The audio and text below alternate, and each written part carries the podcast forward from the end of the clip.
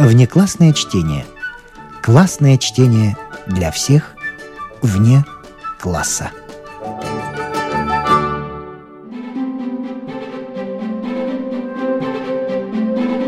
Не включенное в курс литературы. Гилберт Кейт Честертон. Сапфировый крест. Из сборника «Неведение отца Брауна». Часть вторая. Окончание.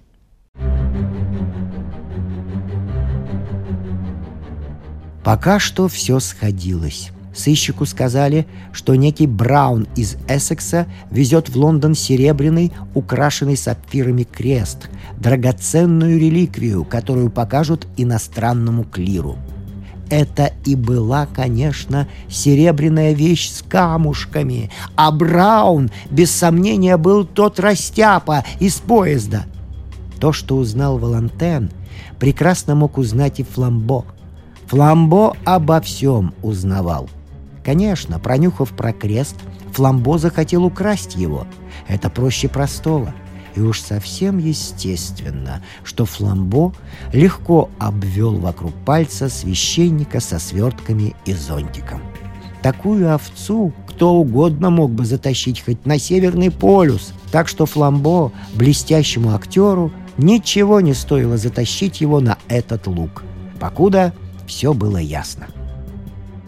Сыщик пожалел беспомощного священника и чуть не запрезирал Фламбо, опустившегося до такой доверчивой жертвы.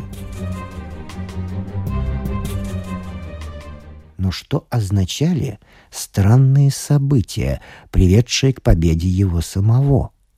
Как не думал он, как не бился, смысла в них не было. Где связь между кражей креста и пятном супа на обоях? Перепутанными ярлычками, платой вперед за разбитое окно. Он пришел к концу пути, но упустил середину. Иногда, хотя и редко, Валантен упускал преступника, но ключ находил всегда. Сейчас он настиг преступника, но ключа у него не было.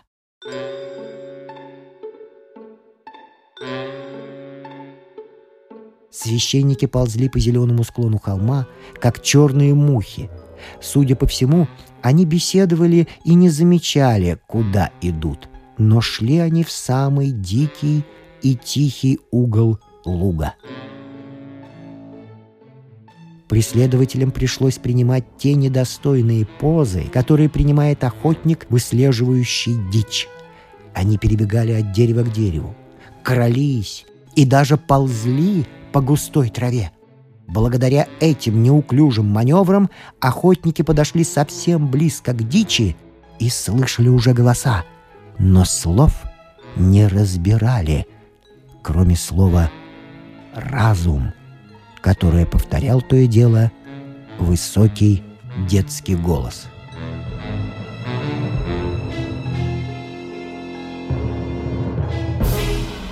Вдруг путь им преградили заросли над обрывом. Сыщики потеряли след и плутали минут десять, пока, обогнув гребень круглого, как купол холма, не увидели в лучах заката прелестную тихую картину. Под деревом стояла ветхая скамья. На ней сидели, серьезно беседуя, священники — Зелень и золото еще сверкали у темнеющего горизонта. Сине-зеленый купол неба становился зелено-синим, и звезды сверкали ярко, как крупные бриллианты.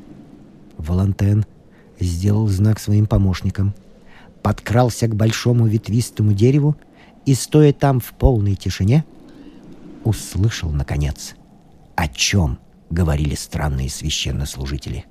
Он слушал минуту-другую — и без сомнения обуял его.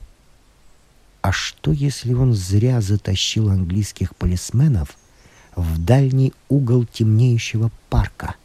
Священники беседовали именно так, как должны беседовать священники — благочестиво, степенно, учено о самых бестелесных тайнах богословия.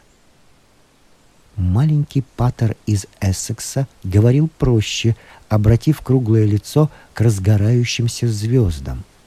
Высокий сидел, опустив голову, словно считал, что недостоин на них взглянуть. Беседа их была невинней невинного. Ничего более возвышенного не услышишь в белой итальянской обители или в черном испанском соборе. Первым донесся голос отца Брауна. То, что имели в виду средневековые схоласты, когда говорили о несокрушимости небес. Высокий священник кивнул склоненной головой. «Да», — сказал он, — «безбожники взывают теперь к разуму. Но кто, глядя на эти мириады миров, не почувствует, что там над нами могут быть вселенные, где разум неразумен?» «Нет», — сказал отец Брау, — «разум разумен везде». Высокий поднял суровое лицо к усеянному звездами небу.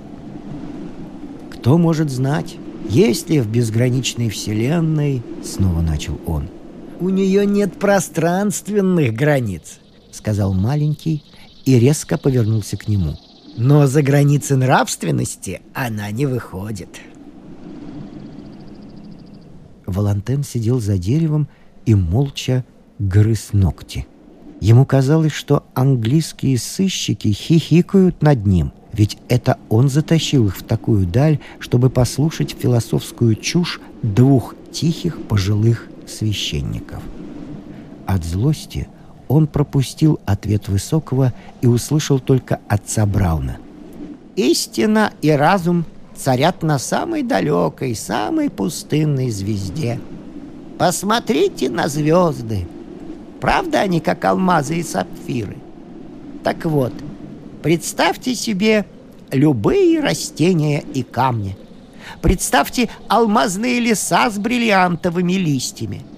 Представьте, что луна синяя, сплошной огромный сапфир. Но не думайте, что это все хоть на йоту изменит закон разума и справедливости – на опаловых равнинах, среди жемчужных утесов вы найдете всю ту же заповедь «Не укради». Валантен собрался было встать. У него затекло все тело и уйти потише. В первый раз за всю жизнь он сморозил такую глупость. Но Высокий молчал как-то странно, и сыщик прислушался — Наконец, тот сказал совсем просто, еще ниже опустив голову и сложив руки на коленях. А все же я думаю, что другие миры могут подняться выше нашего разума. Неисповедима тайна небес, и я склоняю голову. И не поднимая головы, не меняя интонации, прибавил. «Давайте-ка сюда этот крест». Мы тут одни, и я вас могу распотрошить, как чучело. От того, что он не менял ни позы, ни тона, эти слова прозвучали еще страшнее.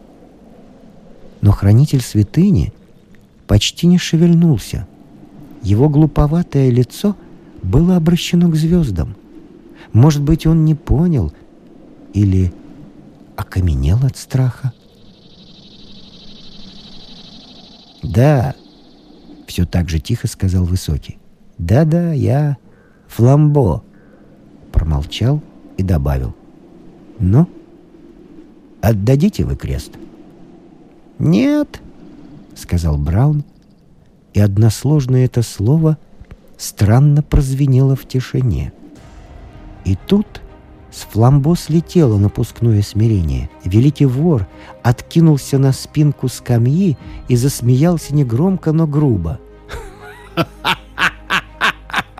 «Не отдадите? Не отдадите!» — сказал он. «Еще бы вы мне его отдали, простак-холостяк! А знаете почему? Потому что он у меня в кармане!»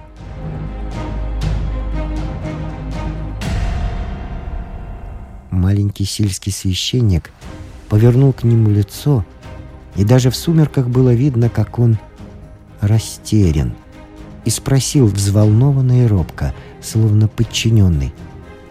«Вы... вы уверены?» Фламбо взвыл от восторга. «Ай, ну с вами театра не надо!» Закричал он.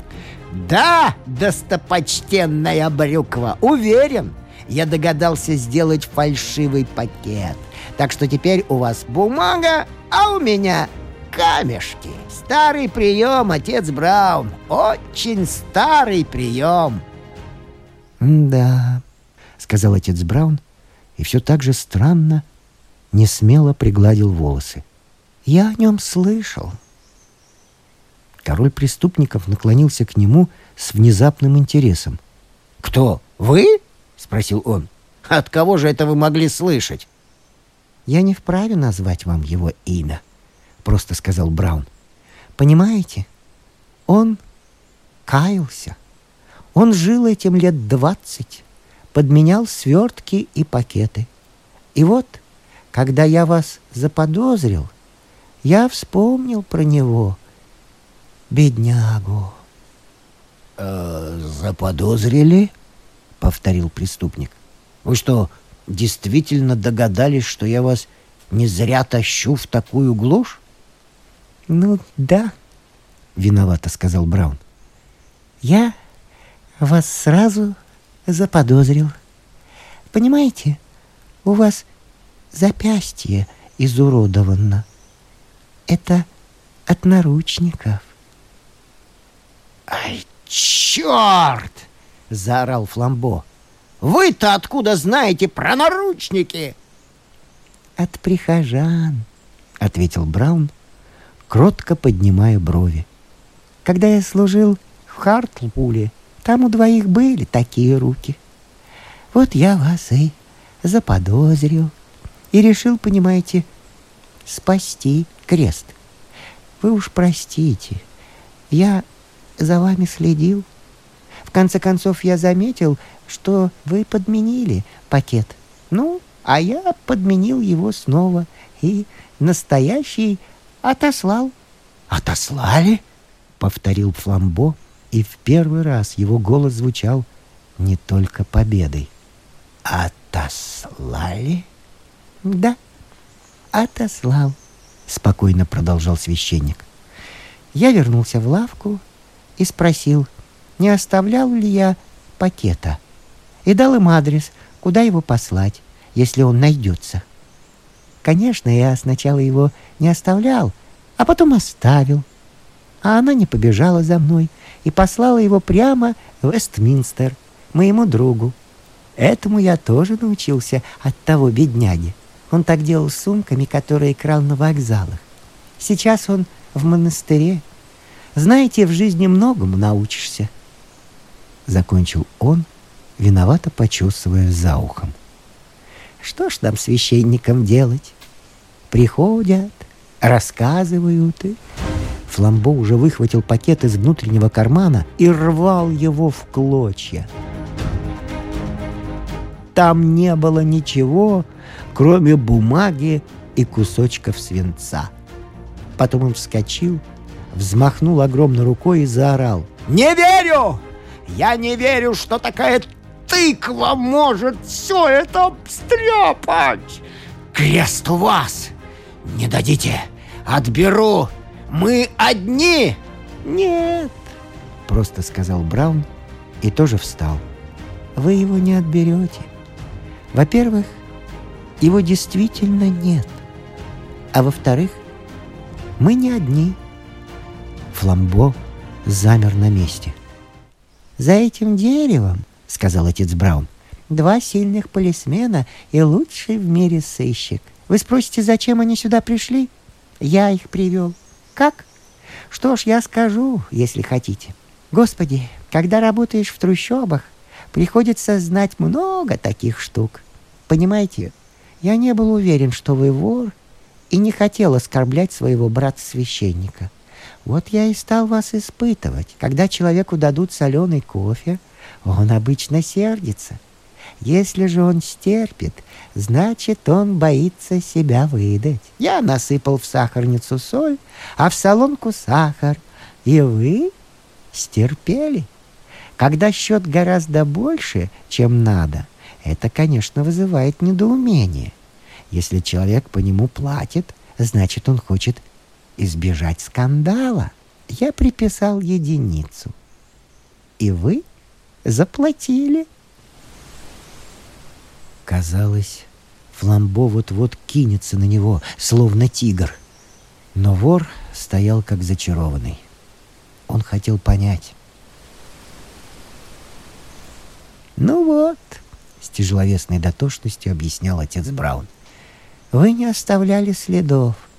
Кому-то надо же было их оставлять. Всюду, куда мы заходили, я делал что-нибудь такое, чтобы о нас толковали весь день. Я не причинял большого вреда. Облил супом стену, рассыпал яблоки, разбил окно. Но крест я спас. Сейчас он в Вестминстере. Странно, что вы не пустили в ход ослиный свисток. Чего я не сделал? Как хорошо, что вы о нем не слышали, просиял священник. Это плохая штука. Я знал, что вы не опуститесь так низко. Тут бы мне не помогли даже пятна. Я слабоват в коленках. «Что вы несете?» — спросил Фламбо. «Ну уж, про пятна-то, я думал, вы знаете», — обрадовался Браун. «Значит, вы еще не очень испорчены». «А вы-то откуда знаете всю эту гадость?» — воскликнул Фламбо. «Наверное, потому что я простак-холостяк», — сказал Браун.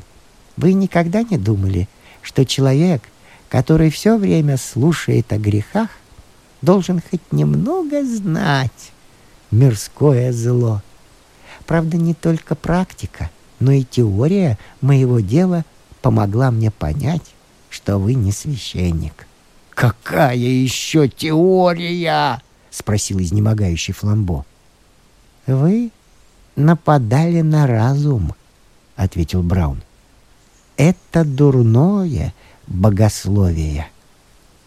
Он повернулся, чтобы взять свои вещи, и три человека вышли в сумерках из-за деревьев.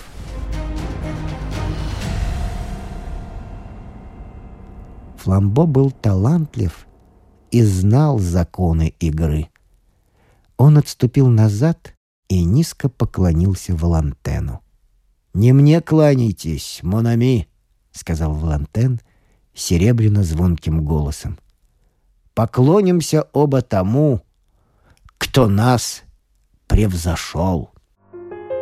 И они стояли, обнажив головы, пока маленький сельский священник шарил в темноте, пытаясь найти зонтик.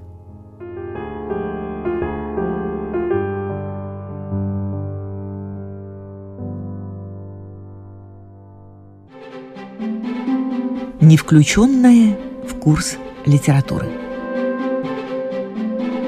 Внеклассное чтение. Гилберт Кит Честертон. Тайна отца Брауна.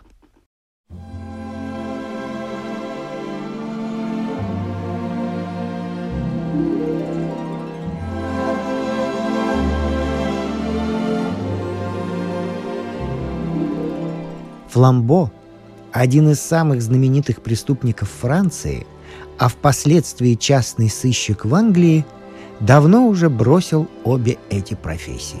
Говорили, что преступное прошлое не позволяло ему стать строгим к преступнику.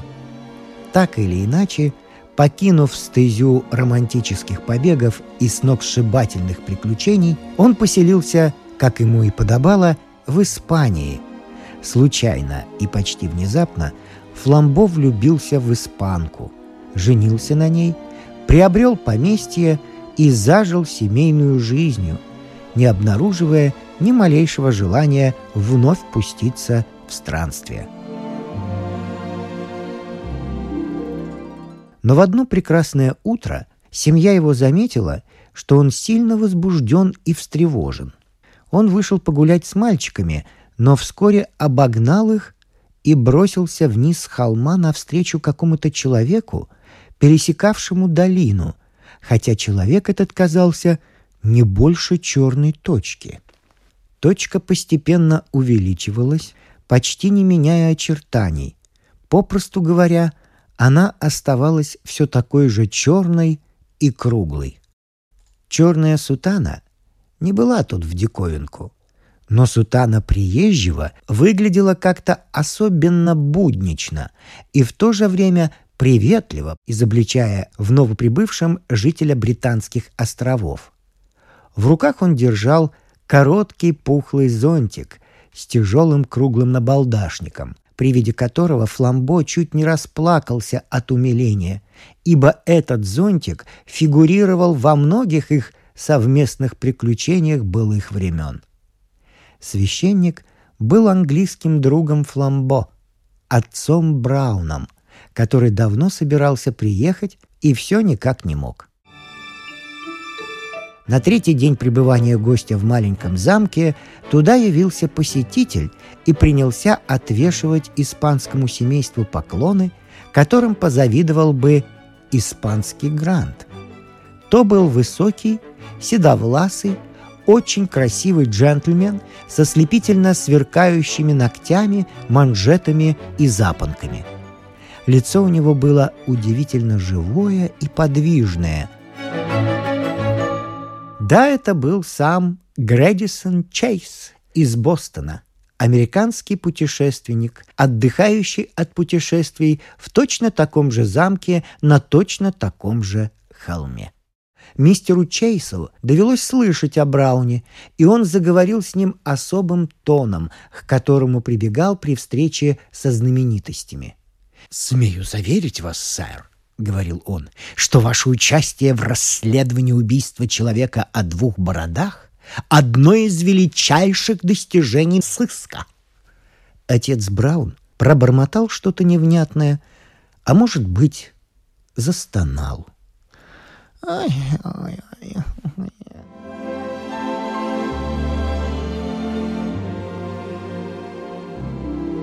Они сидели во дворике под навесом, Смеркалось. После заката в горах сразу становится холодно, и поэтому здесь стояла небольшая печка, мигая красным глазом, словно гном, и рисуя на плоских плитах рдеющие узоры. В полумраке смутно вырисовывались широкие плечи и большие, как сабли, усы фламбо, который то и дело поднимался, цедил из бочки темное вино и разливал его в бокалы. Священник, склонившийся над печкой, казался совсем маленьким в его тени. Американец ловко нагнулся вперед, его тонкое острое лицо было освещено. Глаза по-прежнему сверкали умом и любопытством. «Мы знакомы», — продолжал американец с достижениями Дюпена, Ликока, Шерлока Холмса, Ника Картера и прочих вымышленных сыщиков. Но мы видим, что ваш метод очень отличается от методов других детективов, как вымышленных, так и настоящих. Кое-кто даже высказывал предположение, что у вас просто нет метода. Отец Браун помолчал, потом слегка шевельнулся или просто подвинулся к печке и сказал. «Нет метода? Боюсь, что у них нет разума». «Я имел в виду строго научный метод», — продолжал его собеседник.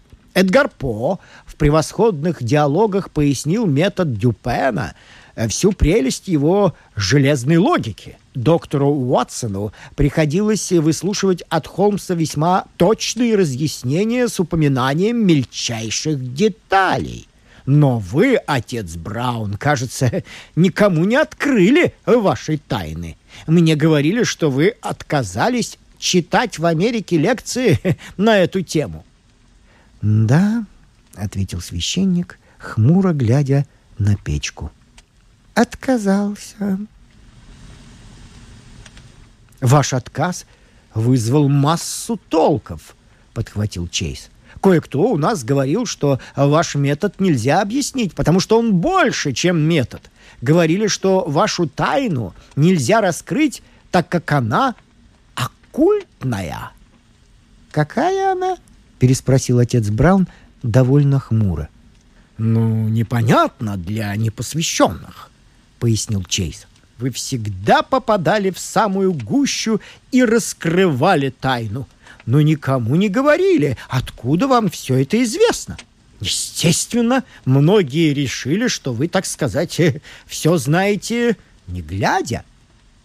Отец Браун все еще глядел на печку — Наконец он сказал громко, но так, словно его никто не слышал. «Ох, и к чему это?»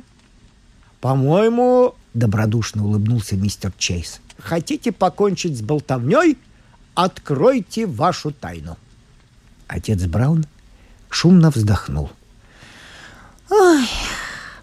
Он уронил голову на руки, словно ему стало трудно думать. Потом поднял голову и глухо сказал. «Хорошо, я открою тайну». Он обвел потемневшими глазами темнеющий дворик от багровых глаз печки до древней стены, над которой все ярче блистали ослепительные южные звезды. «Тайна!» — начал он и замолчал. Точно не мог продолжать потом собрался с силами и сказал. «Всех этих людей убил я сам». «Что?» — сдавленным голосом спросил Чейз. «Я сам убил всех этих людей», — кротко повторил отец Браун. «Вот я и знал, как все было». Грэдисон Чейз, не сводя глаз с собеседника, еще раз спросил недоверчиво. «Что?»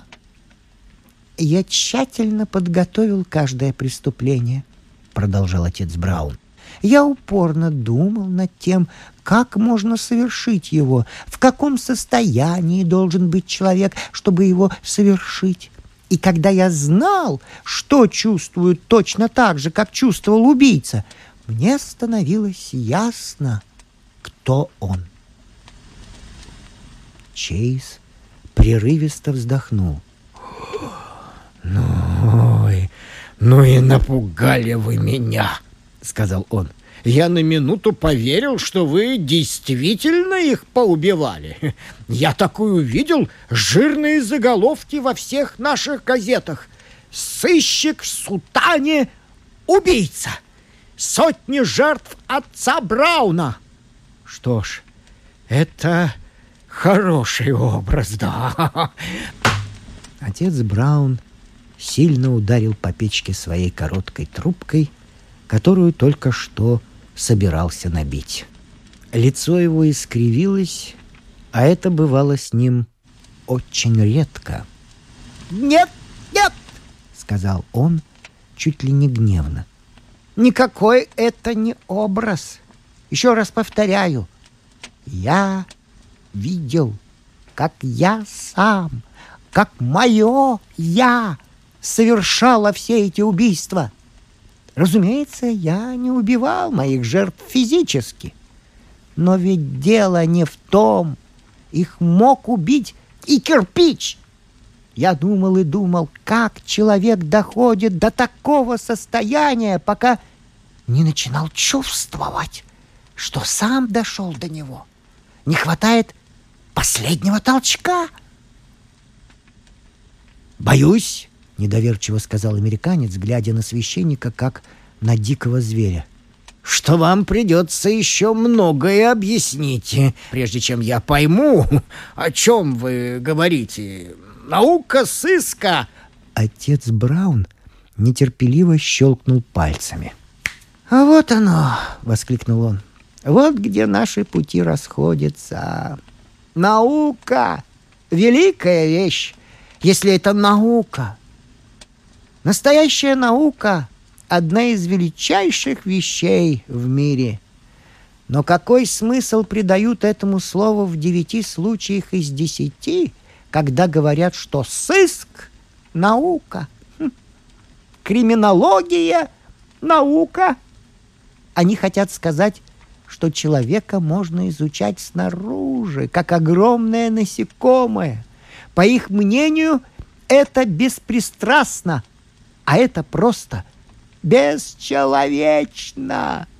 Они глядят на человека издали, как на ископаемое. Они разглядывают преступный череп, как рог у носорога. Когда такой вот ученый говорит о типе, он имеет в виду не себя, а своего соседа, обычно бедного. Конечно, иногда полезно взглянуть со стороны, но это не наука. Для этого как раз нужно забыть то немногое, что мы знаем. То, что вы назвали моей тайной, совсем-совсем другое. Я не изучаю человека снаружи. Я пытаюсь проникнуть внутрь. Это гораздо больше. Правда? Я внутри человека. Я поселяюсь в нем. У меня его руки, его ноги, но я жду до тех пор, покуда я не начну думать его думы, терзаться его страстями, пылать его ненавистью, покуда не взгляну на мир его налитыми кровью глазами и не найду, как он самого короткого и прямого пути к луже крови.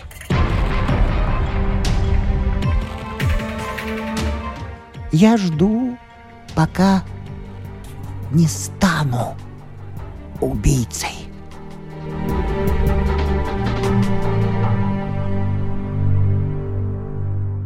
О, произнес мистер Чейз, мрачно глядя на него. «Я плохо объяснил», — ответил Браун. «Но все это сущая правда. Человек никогда не будет хорошим, пока не поймет, какой он плохой или каким плохим он мог бы стать, пока он не поймет, как мало права у него ухмыляться и толковать о преступников, словно это обезьяны где-нибудь в дальнем лесу. Фламбо подошел ближе, наполнил большой бокал испанским вином и поставил его перед своим другом. Точно такой же бокал стоял перед американцем. Потом Фламбо заговорил, впервые за весь вечер. «Отец Браун, кажется, привез с собой много новых тайн. Мы вчера как раз говорили о них.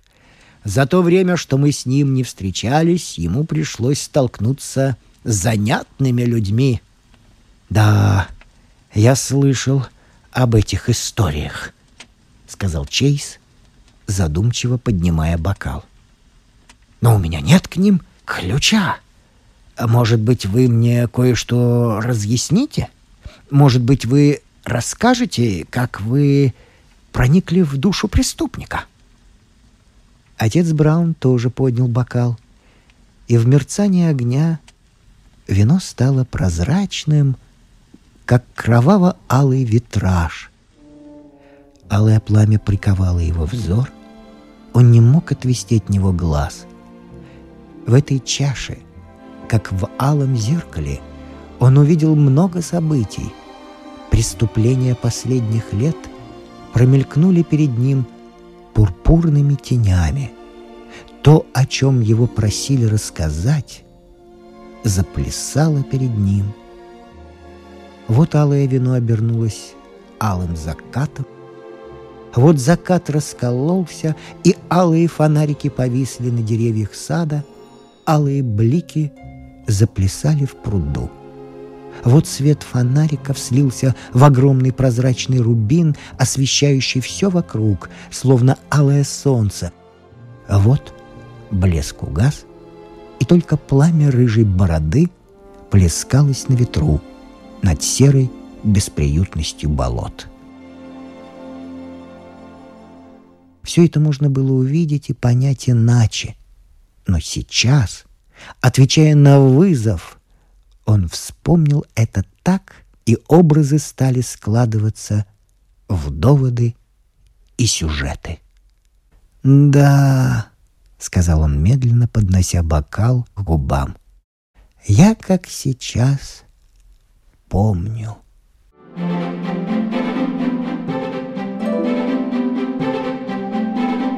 С вами прощаются актеры Наталья Щеглова и Вадим Гросман. Слушайте нас в Spotify, на платформах CastBox, Яндекс.Музыка, Apple Podcast и других. Самых маленьких слушателей мы приглашаем побывать в гостях у книжки. Подкаст Латвийского радио 4. А для тех, кого интересует наша женская роль в истории, в подкасте Латвийского радио 4 звучат истории на манжетах.